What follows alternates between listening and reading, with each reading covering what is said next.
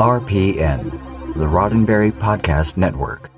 Mission Log Live is brought to you by Eaglemoss, Hero Collector, and their collection of exclusive Star Trek visual reference books and other great titles and gifts waiting for you at herocollector.com slash books. Use the promo code MISSION10 at checkout for 10% off all books and graphic novels.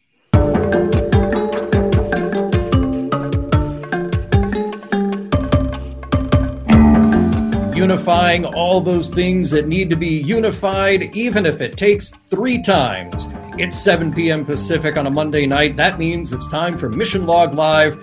I'm John Champion. And I'm Holly Amos, going on a trip to a place that's Vulcan by any other name. It's time to talk about season three of Star Trek Discovery, episode seven, Unification Part Three. You guys, it's completely in another. It's in another series. So exciting.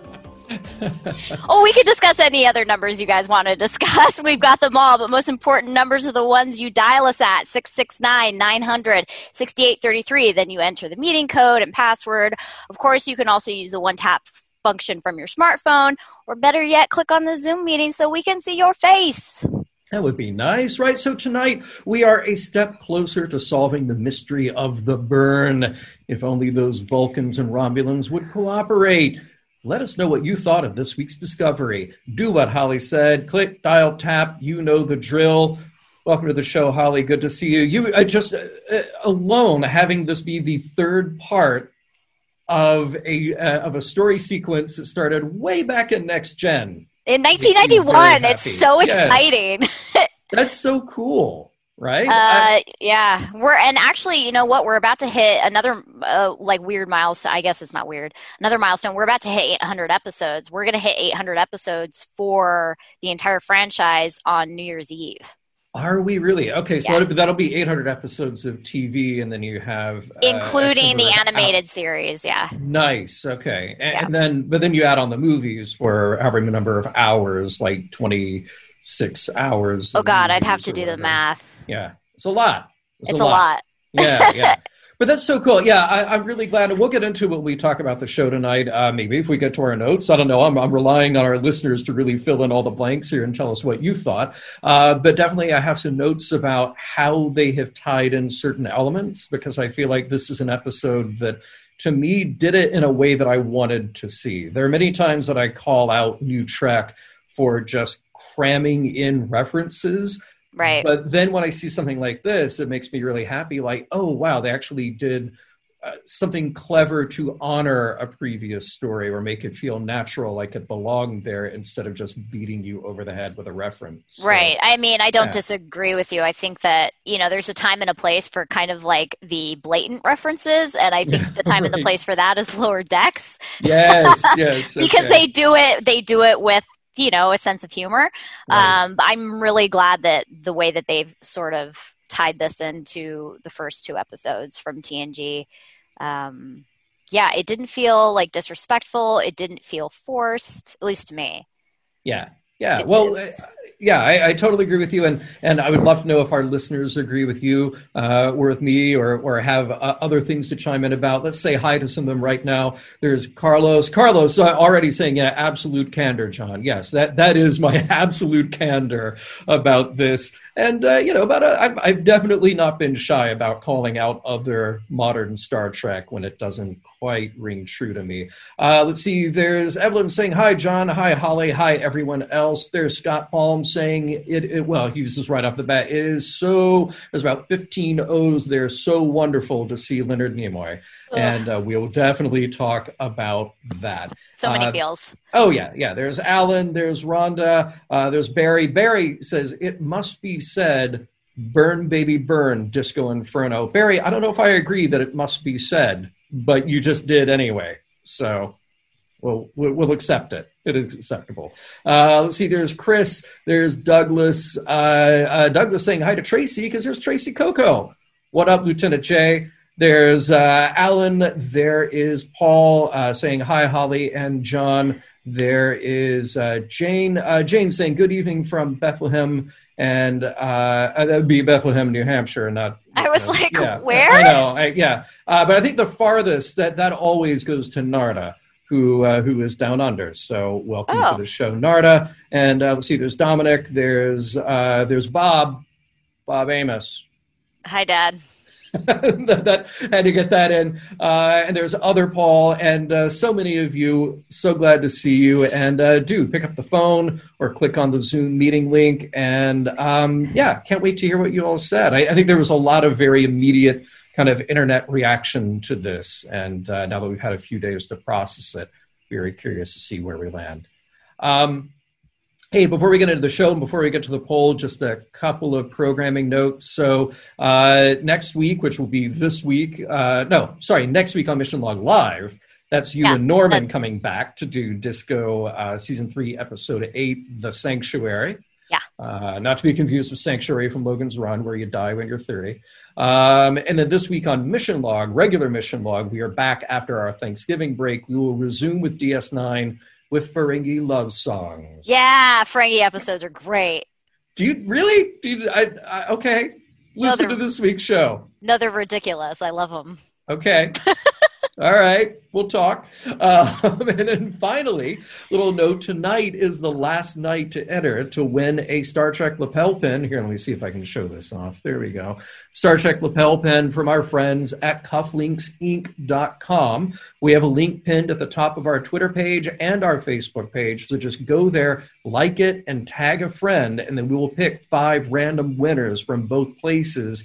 And then the folks at cufflinksinc.com will be sending those lucky people their very own lapel pin, like this one, or or maybe like the other one, maybe like the uh, TNG Arrow one. Uh, you get that for free. And by the way, while you're there at cufflinksinc.com, I didn't get to wear these tonight because I didn't wear a shirt with French cuffs, but I really dig these the the uh, Starfleet Delta cufflinks. You can't see too well there, but they have kind of like a, a like a matte finish on them, and then the back has a tiny little delta on it, and they're just so cool. And they come in this neat magnetic box. So uh, thank you to uh, the folks over there for sending these, and then for hooking all of you up with a free lapel pin if you are so lucky. So Holly, before we get to the recap and our discussion, if you would please catch us up on the poll questions. Yeah. Last week we asked you guys, uh, what would you buy from the salvage yard on Hao? Uh, there was 105 votes. Uh, 22% of you said that you would buy a self-sealing stem bolt. That's impressive considering we still don't know what it does.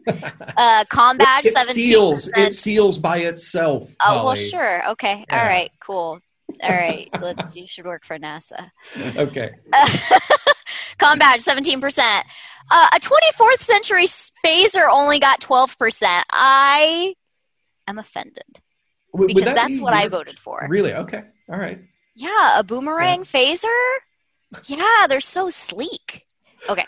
Uh, and Miranda class starship by far got the most votes with forty nine percent. That's what I want. It's just such a cool design. But they're I mean, so old.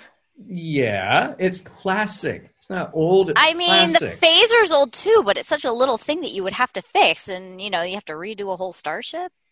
That's all right. true. Yeah. All right. Uh, I'm thinking too deeply. Uh, so this week we asked who should become the permanent first officer on the Discovery. Obviously, Tilly is acting. Uh, So far, we have 44 votes. Tilly to be permanent, she's got 41% of the votes right now. Nilsson's got 21. O's got 27%, and poor Reese only has 11.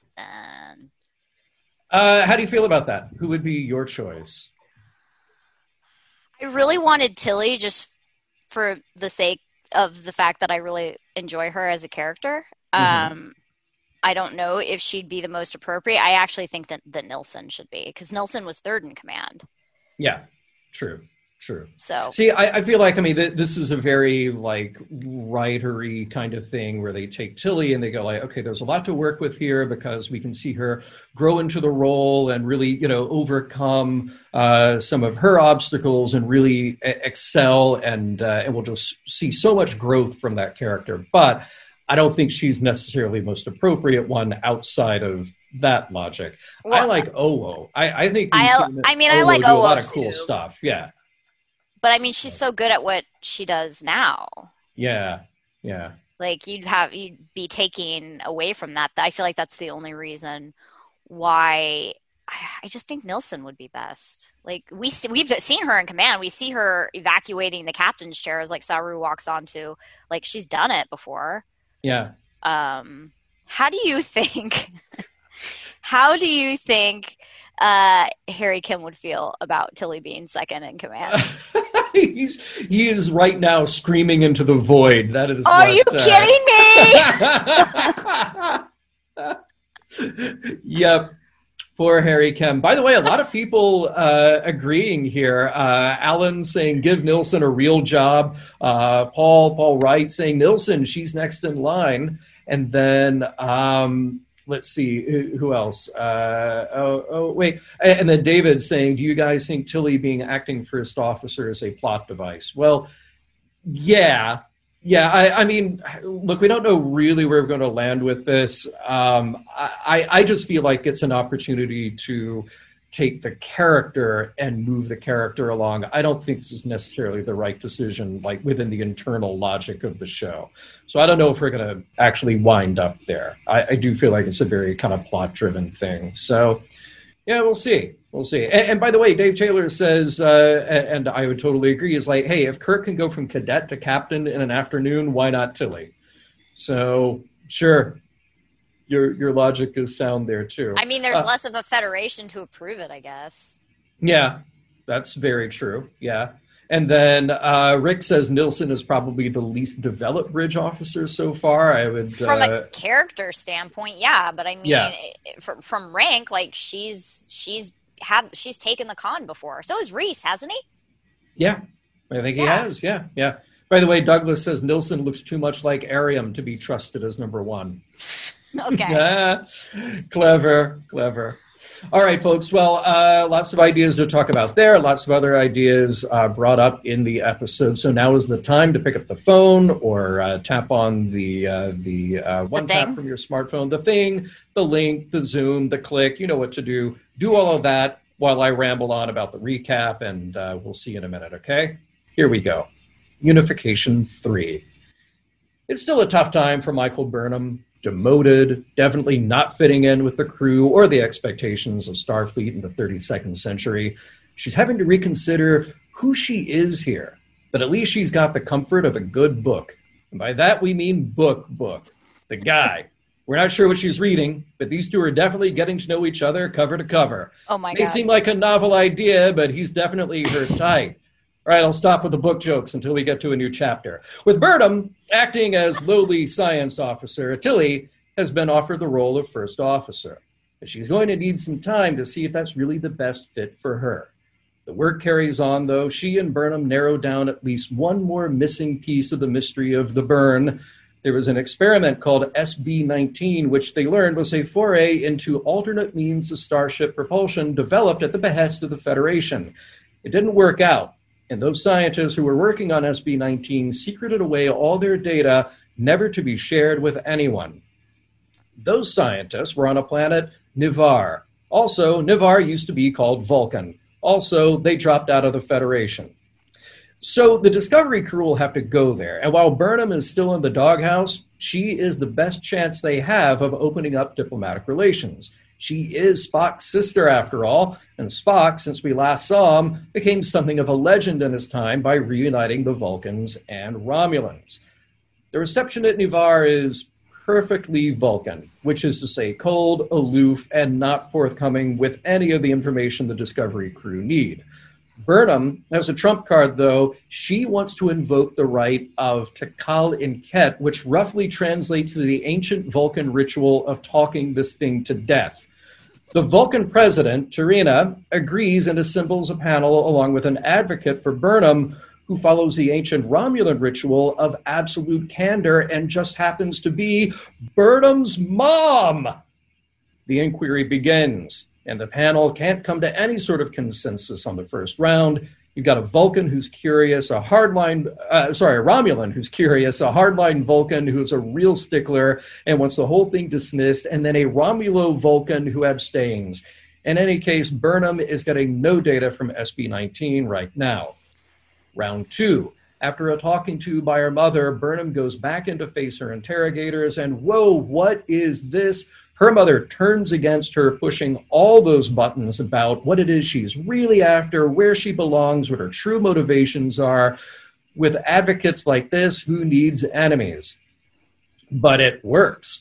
Burnham is stripped down to reveal that she has constantly worked to serve the greater good. It's who she is, it's what Starfleet is. So, yes, the SB 19 data will be used with good intent. She's got at least one of them convinced, the Romulan, but all that does is create more squabbling among the group.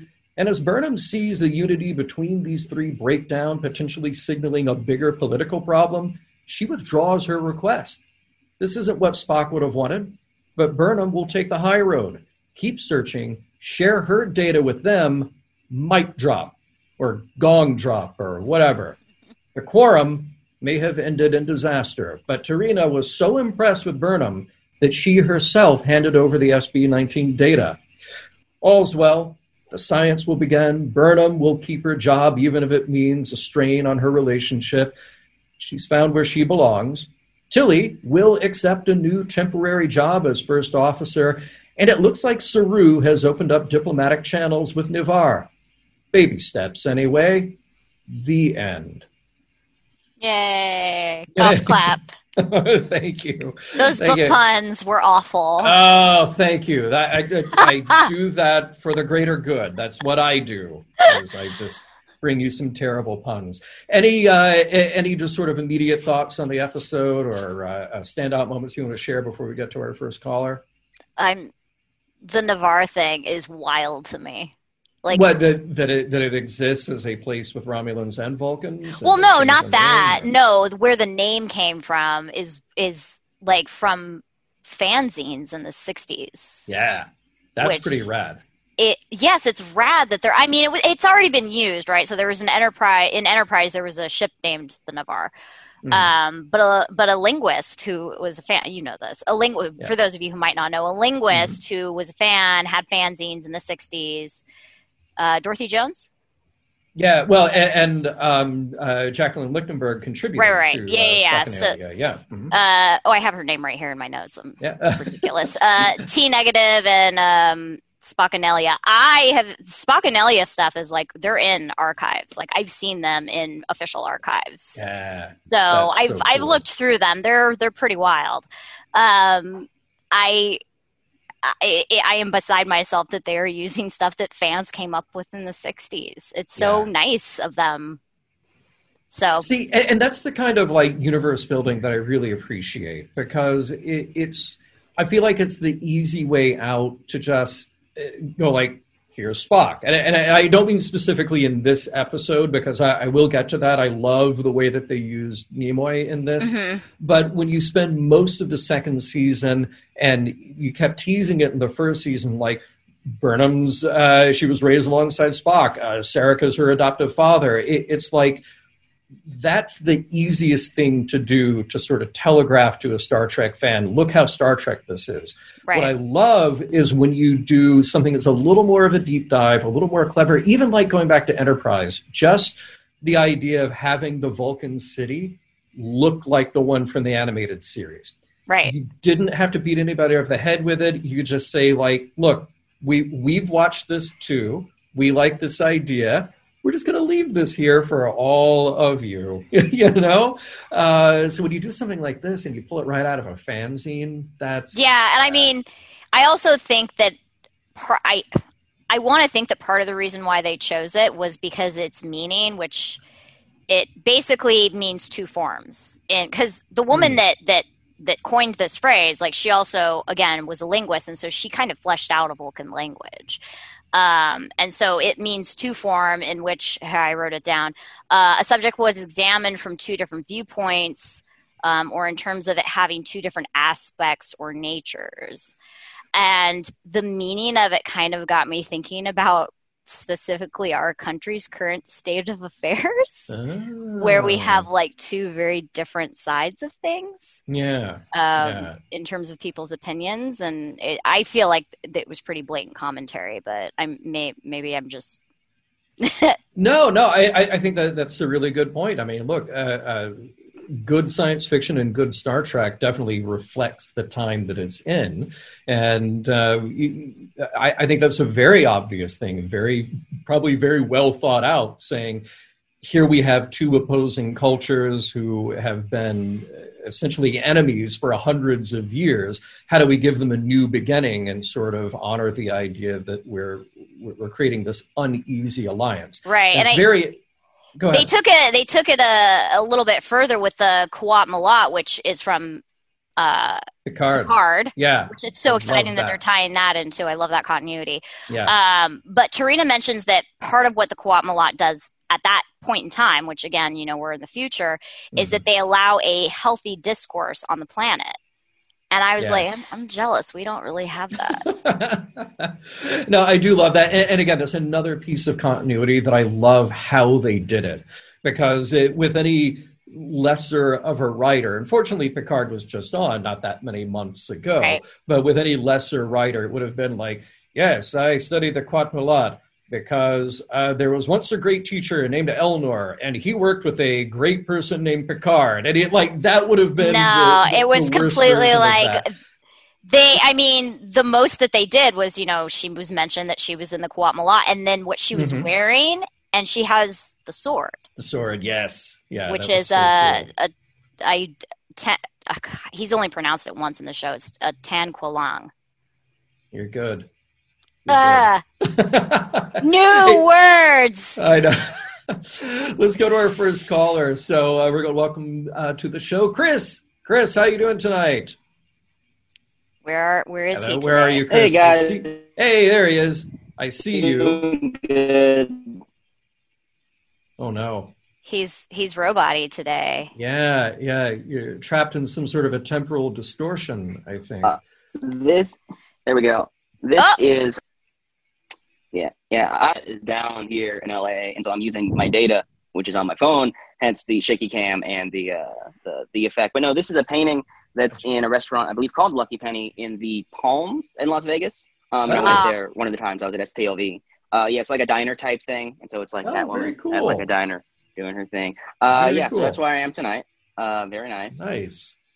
Uh, let's see. Regards this week episode, I liked it. I liked it in the way that it sort of softened me on last week. Because last week I was, as you may recall, somewhat ill at ease with Michael's sort of whole decision. And now I see this is really sort of the resolution of that. I think last week and this week are really kind of an unofficial two parter. And the reason mm-hmm. that you have to have Michael do something as brash and crazy as like blatantly ignore or the rules last week is so that you get to have a big payoff this week. You can't yeah. have this sort of trial scene if her angst is like over a little tiny. Eh, I don't want to. You have to have her go all the way to the line and over in order to have this swing pendulum back the other way just as big. So I really like that the character work that we did with Michael this week and how it sort of eased and softened her from last week. What what do you make of the idea? Because I, I see this complaint online, and I, I don't think it's necessarily wrong, but I really like how you just sort of put it into context.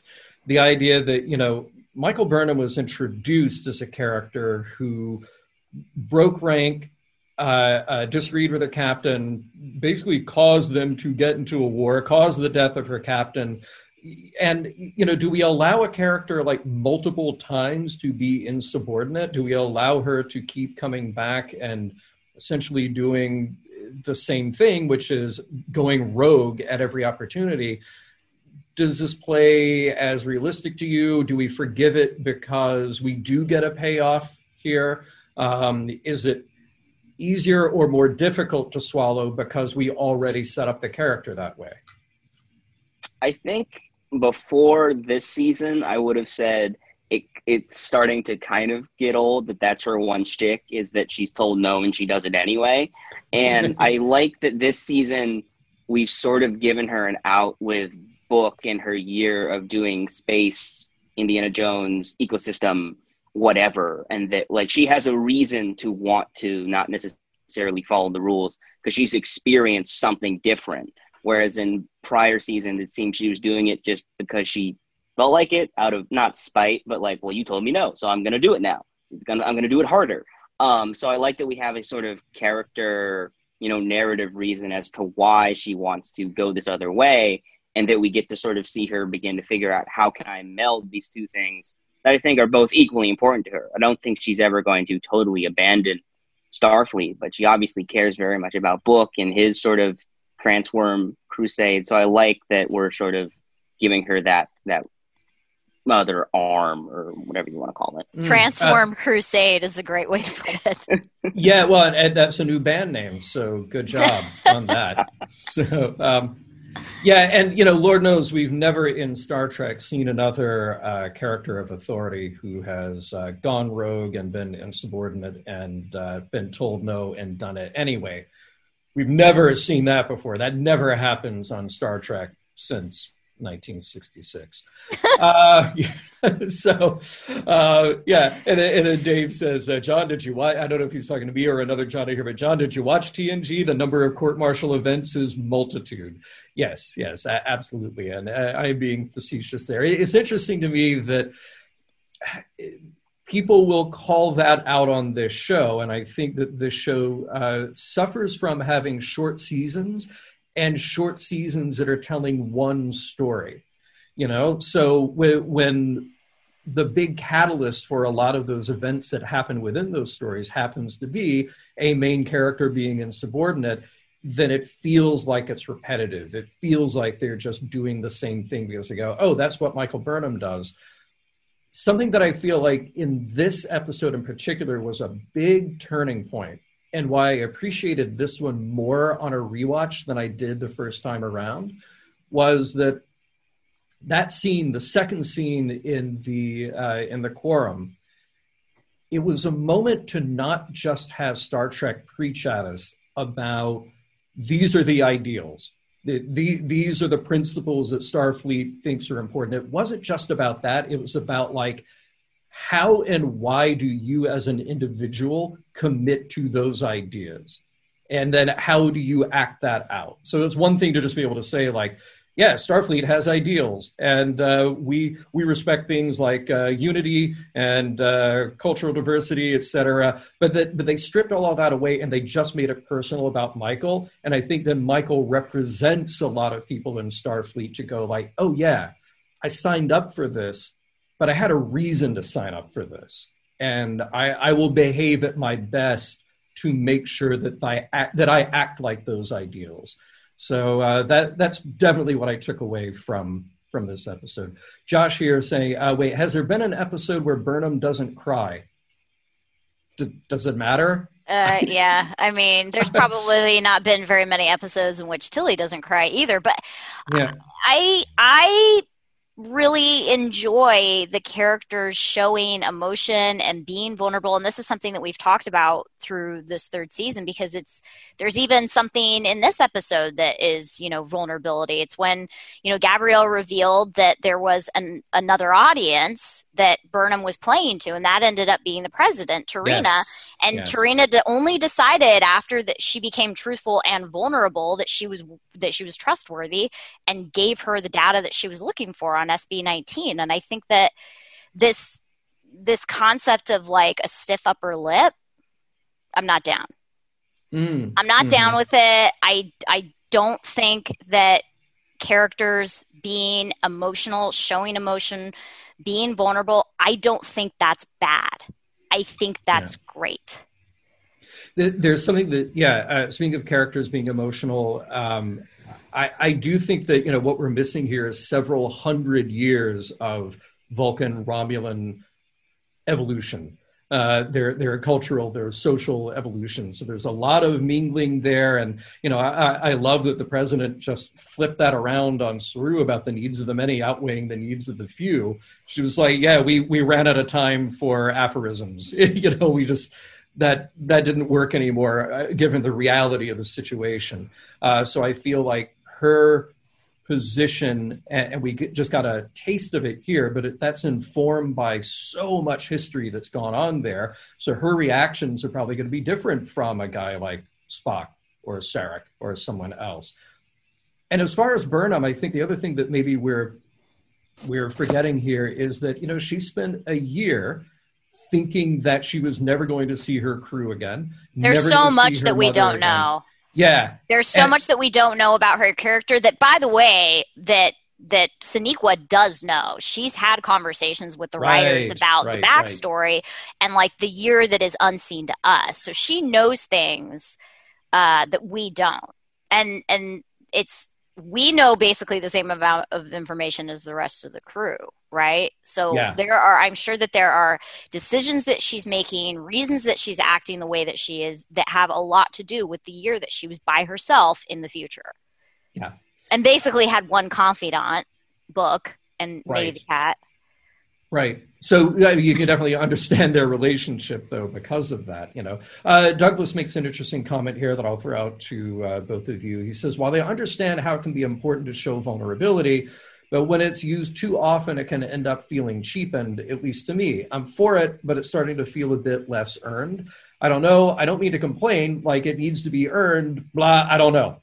so, Douglas, I, I, I, hear you, and uh, you know, I, I, feel like this is probably a conversation that a lot of Star Trek fans are having with themselves and with their uh, fellow Star Trek fan friends. Um, you know, it, it feels genuine to you if you feel like it's earned. To me, I kind of have to keep coming back to this idea that there is a whole year of history that we simply don't know. And then just being thrown right back into this and saying like, oh yeah, you're an officer now. Oh yeah, here's how you behave now. How that's got to throw her off her game. Then you throw her mother back into the mix. Um, I.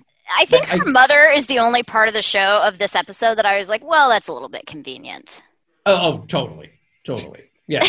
But I was I mean, glad. I was glad to see her though. I'm glad that, that we gave her a story you know, yeah, I mean, the, the, having her be a member of the Qowat Milat and like she was rescued by them and that whole backstory, like that's super interesting. And absolutely, like, when she beamed aboard and had her veil, like I did not expect it to be Gabrielle, so I was like, oh. But then I was like, well, who else yeah. would it have been? Right. Like in the future, everybody that she knows is either Book or is on the ship. So like, who right. else could it have been? Right. Exactly.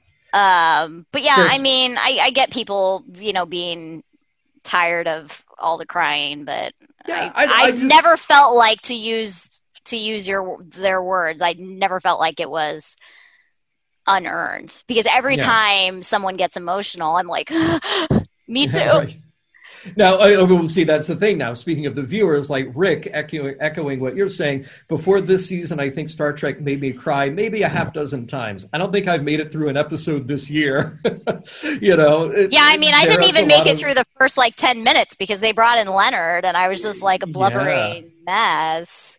Well, all right, so let's talk about that because that, that is such an important thing for this episode for you, uh, Chris, uh, talk to us here. Let, let's let's pick this apart with uh, using Leonard Nimoy Spock from Unification in this. What, what did you think of it? Yeah, I like I like this on a couple levels. I like just the general idea of taking a plot thread from 1980 whatever and being like, yes, this still matters 30 or 40 years later. I think that's really mm-hmm. cool. I also think this is like the right amount of sort of like world building connectivity that the show needs and can now use being set in the future. Like we know that she is Spock's sister, and but just to have like a little moment, just to have you know a little clip, or you know just sort of passing. Like again, it doesn't beat you over the head with it. It's like especially for people like us, the viewers, like we know what that scene is from, and we have a great emotional attachment to Leonard beyond just that moment. And so I think it's a nice little like we understand where we're coming from and we're trying to honor that as we go forward for yeah. the show. So I thought it was really sweet. Um, I, I expected there to be a photo. I did not expect the clip, so I was presently surprised by audio. Uh, but no, I really liked it. That was a sweet moment with her. Yeah, and it wasn't what I appreciated about it was it wasn't a scene. I mean, obviously the first two unification episodes were like a big deal because it was the 25th anniversary of the franchise. Mm-hmm. Is that right? Did I do that yeah. math right? Yeah. yeah. Um, I was like, it's some anniversary, and it was right after Gene died. Actually, I mean, yeah. they shot it before he died, but it aired after. Um, but what I appreciated with the clip that they used is that it was relevant, but it wasn't a clip of Spock or Leonard that anybody have has like ever fixated on in terms of characterization. Like mm-hmm. it's not one of his like most famous phrases or anything like that. Like it's completely relevant, but it's not something that people like remember him by.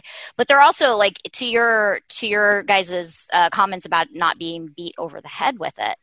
Um, there's a lot of stuff that we're that they're interjecting, but they're not outright stating. Like the fact that Romulans live on the planet Vulcan. I mean, obviously that's mm-hmm. reunification, but Romulus is also gone. Yeah, like right. it's been gone, right. and yeah. they don't mention that explicitly, but we know that from Star Trek 2009 and then Picard because they played off it too. So, yeah, uh, but they don't explicitly say it, which I kind of appreciated that they weren't just yeah well you know romulus is gone because it was destroyed yeah. by her. I liked that too. But there, there was one comment in it where they said uh, you invoke ambassador spock who left the federation behind and they act like they act like he willingly left. And i was like dude got sucked into a black hole. Like right. calm down. Yeah, he was like, trying to save romulus. Right anyways what was that chris Oh no, but yeah, it's funny that like wasn't it like wasn't he on his way somewhere? It's not like we counted him missing. We were like, oh no, he clearly just went AWOL. We didn't just assume that you know something bad befell him. He's like, no, he he left. He clearly left, despite the fact that he was on his way to a conference or whatever. Yeah, yeah. And oh, and uh, also to everybody's point here, uh, Carlos points out, uh, and it's not the Kelvin universe. There's no Vulcan planet there. Uh, so yeah, there is no Vulcan planet in the Kelvin timeline, but there is here. So yeah, we we're, definitely firmly establishing that that moment we're in the prime the, timeline, yeah, guys. The kickoff po- kickoff moment of splitting the uh, the timeline. What do we think happened to Remus? Like they got destroyed too, right? Did they? Yeah, presumably they're in the same star system. Why wouldn't they have been sure. during that supernova? Yeah. Anyways, yeah. that's that was a question that raised in my mind today. I was like, yeah. presumably they're gone too could be a lot of. It's just uh, like a moon. Yeah. Uh, well, they're like a they're like a twin planet, although Remus is a little bit bigger. But yeah, they're in the same star system. Um, I hmm. think that there's probably not as many Remans on board ships um, that were not like bound to the planet. So I feel like they might be completely extinct. Whereas like Romulans, be. there was enough of them off off world when when the supernova. I mean, you know, Nero's one of them, even though he got sucked into the past. Right. Um, there was enough of them to, you know, they didn't have a planet to go back to, and they were rejoined with the Vulcan. So we're going to go back to Vulcan, and we're going to rename it, and it's going to be called Ni'Var. That's cool. yes, Ni'Var is a cool name for it. Good job, you writers. Yes, yes. And, by the way, one thing that I will say here about the Spock uh, hologram is that I, am usually not a fan. It definitely takes me out of things when um, uh, when a TV show will reference something that happened in the past of that TV show and they just roll the clip, you know, just roll the footage. Uh, like you can kind of get away with it in the menagerie because the events of the cage, you're saying like, okay, well, th- this is a transmission from the Talosians. They're sort of creating this for you to see on the Enterprise. It's not just like somebody was standing behind Pike all the time with a camera capturing everything that was going on. Um, but this, this was a great use of the technology because you cut out the rest of the scene. You just focused on Spock. You had his face there in this sort of, you know, hazy hologram projection. And it was almost like you could sort of buy it in universe. Sure, this was something that either some camera there was recording or something that was being picked up on uh, uh, Picard's com badge or tricorder or whatever and the computer in the 32nd century sort of piecing this together for you. So I really like the way just the technology was presented in this context to show a vintage clip of Star Trek, essentially, and not not take me out of it, not not make me in my head go like, wait, where is the camera? Wait, why why was somebody filming this? Wait, why are there edits involved? You know? Does it take you out of it when you're watching during the original series movies when it basically just replays when like oh, when 100%. the Enterprise is being destroyed and you're just 100%. like, who is filming this? Yeah, because I'm just saying like who who edited this? Who's filming it? Why is it? Why is there another ship out there? Why didn't they beam those people off? Like, yeah, I it completely takes me out of it. So, yeah, but I mean, somebody somebody just said in the comments that Kirsten Beyer is a master storyteller, and I just wanted to uh, say yes, she is. Yeah, absolutely. I agree with you there. Hey, uh, Chris, if you got one more comment, we'll take that, and then we got to do a little business, and we're going to say hi to our other callers who are patiently standing by. Anything else for us tonight? Really happy for Tilly. Good for her. I don't know how long this because her, but potentially encounter someone who is like a higher round is going to come back. But I think Kelly's going to like basically do this as her internship, and then at the end she'll get promoted to either lieutenant, junior grade, or full lieutenant as kind of a reward, and we'll put somebody new in there. But I think this is still a good arc for her, and I really like the scenes that she and Doug Jones have together. They work really well together. Yeah. Okay. I, I, like that. All right. Well, thank you very much, Chris. Really appreciate it. And uh, really appreciate uh, John and Casey who are standing by. So uh, we will get to you guys in just a moment. But before that, I want to say a, uh, quick word about our sponsor this week. Of course, you know what that means. That means the Eaglemoss Bookshop. So, Mission Log listeners, like all of you within the range of my voice, you already know about the collections of model starships from every corner of the Starship universe made by Eaglemoss Hero Collector. Uh, but you may not be as familiar with the wide and ever expanding variety of officially authorized special edition books published by Eaglemoss and available online in the Eaglemoss shop. Now, Holly, while, while you're talking, and I get up the book here, and uh, I got a I got a special one for you this week. So, okay. Uh, go ahead. Fans who pay a visit to the exclusive Star Trek bookshop at herocollector.com slash books will discover a range of definitive visual guides that go as deep into Star Trek history and canon as any books ever published, each extensively researched and developed by Eaglemoss Hero Collector under the supervision of Star Trek expert Ben Robinson. Books from the Star Trek Shipyard series present a timeline of almost every ship that has ever appeared in the Star Trek TV shows and movies, from the original series forward to Discovery and backwards to Enterprise. Some of these volumes are dedicated exclusively to Starfleet starships, while others focus on ships from other members of the Federation, including the Vulcans. Uh, Vulcans aren't in the Federation anymore. Uh, the Andorians, the Tellarites, and the Bajorans. Uh, books in the in the Designing Starships series boldly go where few have gone before, deep behind the scenes into the conception, development, and detail of ships from every era. There are even volumes from the comprehensive official Star Trek graphic novel collection. All right, so uh, I've got my big old Star Trek Voyager, USS Voyager NCC 74656 book here from Eaglemoss, and I just I love how much detail every room, every panel, uh, design elements, and uh, this week, you know, I, I, picked out before I had Chakotay's quarters just for you. Uh, we we took a trip to uh, Neelix's uh, kitchen, and this week, yes, there is a special chapter on the, the morgue. morgue. Yeah, so the morgue on the Voyager uh, because, as they point out, that as good as the EMH is, sometimes some things are just beyond his abilities. So you're going to need you're going to need a morgue, and uh, I believe it says that they can store six bodies uh, indefinitely. It says they are beamed there uh, after they are deceased. I, I just say keep them in the pattern buffer because why not? And uh, just in case you're working in there, there is a level five dampening field. So don't worry, you won't be contaminated with anything. But I'll have all the details here if you find yourself working on the morgue of the USS Voyager. So just one of many details to find in the big old book about the Voyager. So there is something for every Star Trek fan, as I have just pointed out. Plus, especially for friends of Mission Log Live, again, use our code Mission10 at checkout. Get 10% off all books, not, not just Trek books, but all books and graphic novels there. To browse the shop, go to herocollector.com slash books. Use that code Mission10 at checkout for your 10% discount. Hey, enough of our yammering on calling us directly from the Trek House now. It's Casey. How are you? Hey, Casey? hey, can you guys hear me? We can yes. perfectly well. How are you? Woo! I'm doing good, man. I'm so glad. I'm so glad to see you guys again. It's been a pretty stressful year, and it's been a. a you don't say. Uh, yeah, don't say. yeah. but uh, you know, Holly talking about Fullerton. I'm, I'm from La Habra, and so uh, you know, all these places she's talking about, Brea Mall and all this stuff. It's just harkening back to. My childhood and and this show especially man uh, you know 29 years in the making and uh, yeah. i'm thrilled i'm thrilled because like this season so much more than any other season of, of discovery is about pursuing that dream of making enemies into friends and living up to Starfleet ideals. And especially, oh my God, this year on this weirdly unified year we, we've all been sharing on the planet Earth, where we're all going through this this global thing together.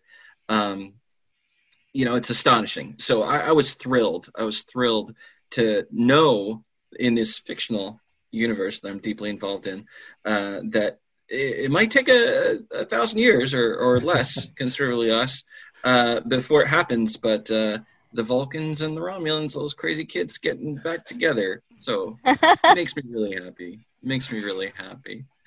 All, um, all, they needed was a good teacher and uh, and good motivation. That's it. Know? That's it. Yeah. And uh, and you know, uh, it's it's it's also weird that it's a strange symmetry uh, between the J.J. Abrams universe and this universe, where they they just diverge. You know, knowing that it, it, Spock has you know they ha- that universe has Spock, but they don't have a Vulcan planet. But mm-hmm. our universe does have a Vulcan, and now it's Ni'Var, old school, mm-hmm. uh, and and that's I don't know. I'm just love the I'm references feeling, to the I love the references to the Kelvin films too. I know that a lot of fans had pulled issue with with the Kelvin films when they were being released, but there are there are there are issues. Uh, the Laurentian system that's a that's a big issue with me from the Star Trek uh, the the the first the, of the three. the Kelvin universe. Yeah, mm. yeah. All the ships are gone. All the ships are gone in the entire uh, Starfleet except for one, the Enterprise. They're all in the Laurentian system, and that's all we're going to say about it this series this series is the first time we actually have a skew, an excuse that uh, one starship is the only starship in, in the quadrant that can that can make it because all the other ones are slow as hell. Right. Yeah. And I right. I think that's fantastic. Other than uh, oh um, they're all somewhere else.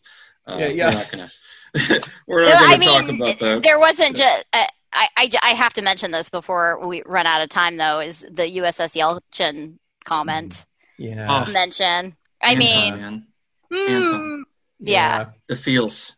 The yeah. Feels.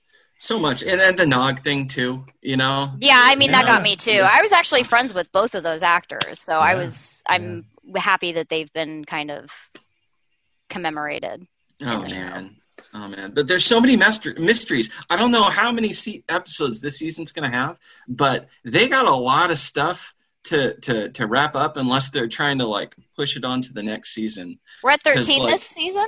Yeah, 13 this season, and we're we're just on seven now, so we got six more. And I, honestly, I, I find myself kind of feeling this in this season the way that I had before, which is I'm less interested in the big mystery. And I know that's kind of like how you sell a show now is just like, well, well, this season it's all about the burn and what happened to create the burn. And I know that's the thread that's supposed to carry us through, but I just feel like I'm less interested in that than I am in all the character stuff and, and just what's happening kind of peripherally to all. I do feel like they're doing a good job of having that what you were calling a thread that is like mm-hmm. the you know the ongoing mystery that they're trying to solve in the serialization.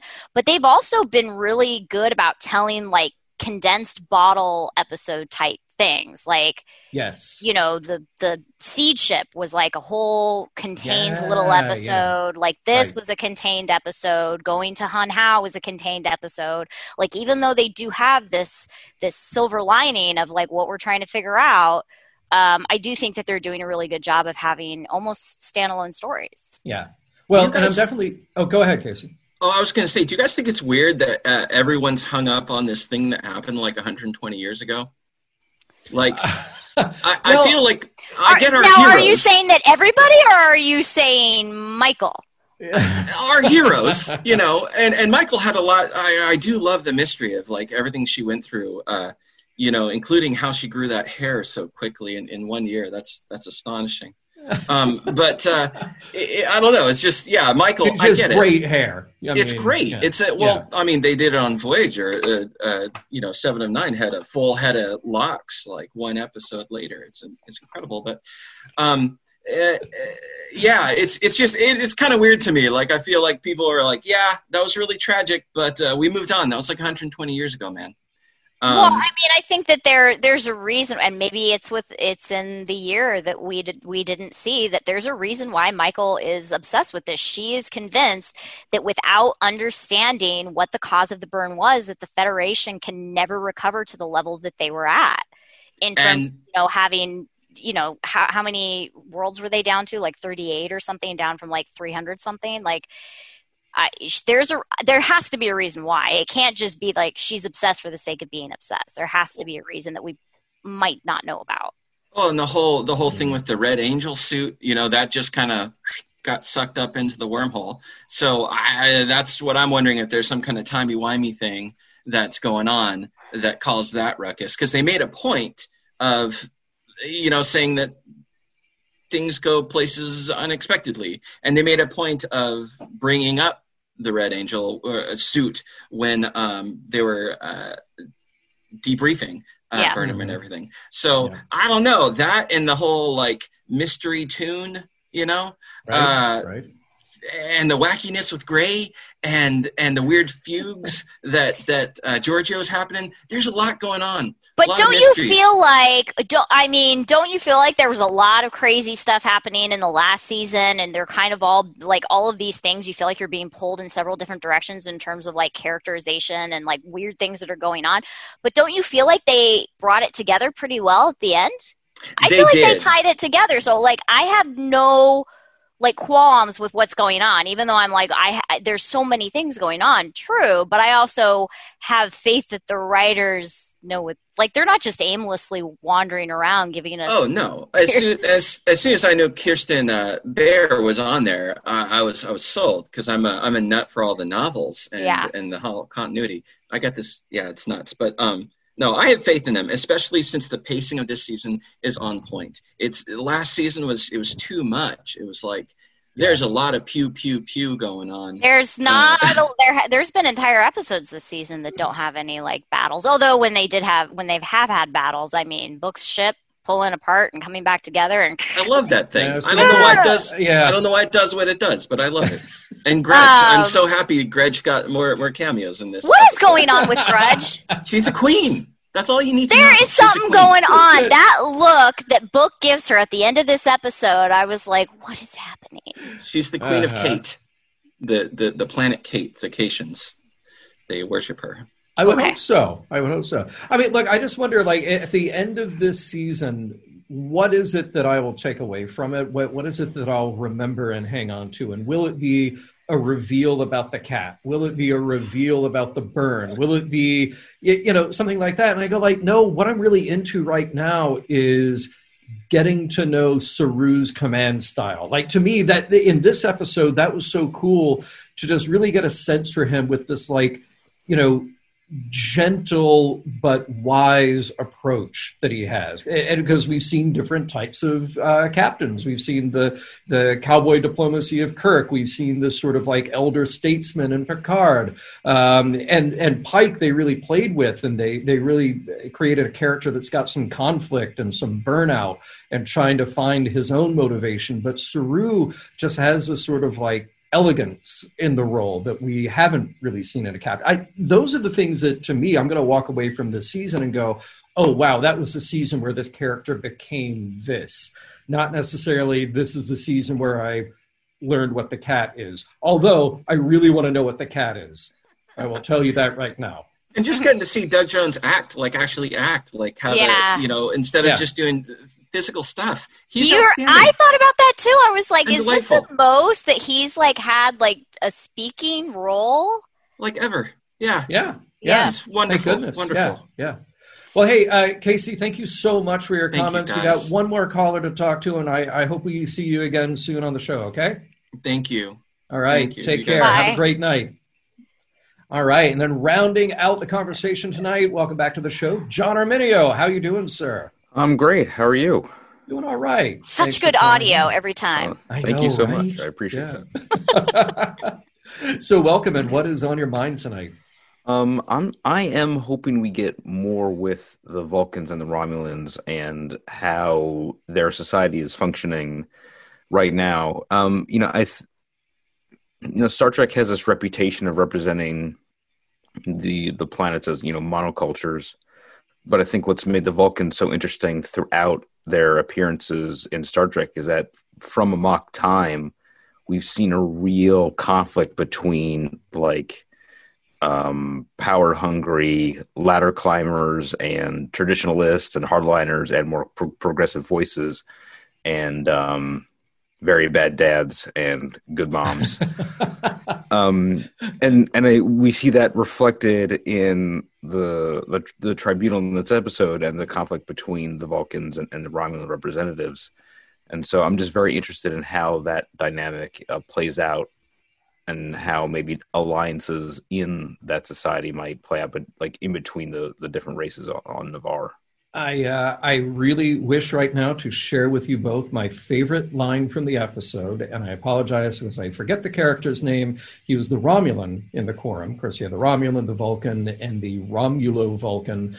But the Romulan says to the Vulcan, Vulcans will choose whatever serves them best and insist it is only logical. Hell yeah, Romulan, yeah. they will. Absolutely. I get those writers have been listening to Mission Log because that is something that we have said over and over and over. Just like a Klingon will shout honor, no matter what it is. The, the the Vulcan will climb that ladder. They will screw you over, and they say, "Yeah, it's just it's logic. That's just uh, that's what it does." Uh, Alan Alan in the chat says Vulcans like two things: logic and pageantry. you are not wrong, Alan. You're not wrong. I feel like I feel like uh, Vulcans and uh, like Bajorans are pretty like like all of their cut from the same cloth. Yeah, like they yeah. have so many like rituals and like holidays. I mean, Bajorans have like holidays and stuff like that.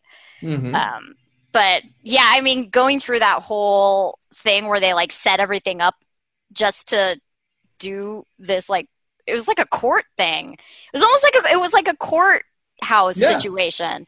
Uh, but yeah, setting all of that up, I'm like, is this really all necessary? Like, you're literally just talking. Do we need all this pageantry? Yeah, well, they're Vulcans, and and they do have tiki torches throughout. That's what that, I'm talking about. They yeah. just like appeared from you know like, programmable matter. Okay, so uh, hopefully that's what they were because it would say open flame on a set is never a good. No, idea. they like they so, just yeah. whoosh, appear, and I was like, oh, programmable. Everything is programmable matter. Maybe I'm progr- programmable matter. Pretty sure you are. Yeah, yeah. what what else, John? Any other uh, thoughts on uh, the? Well, yeah, I mean.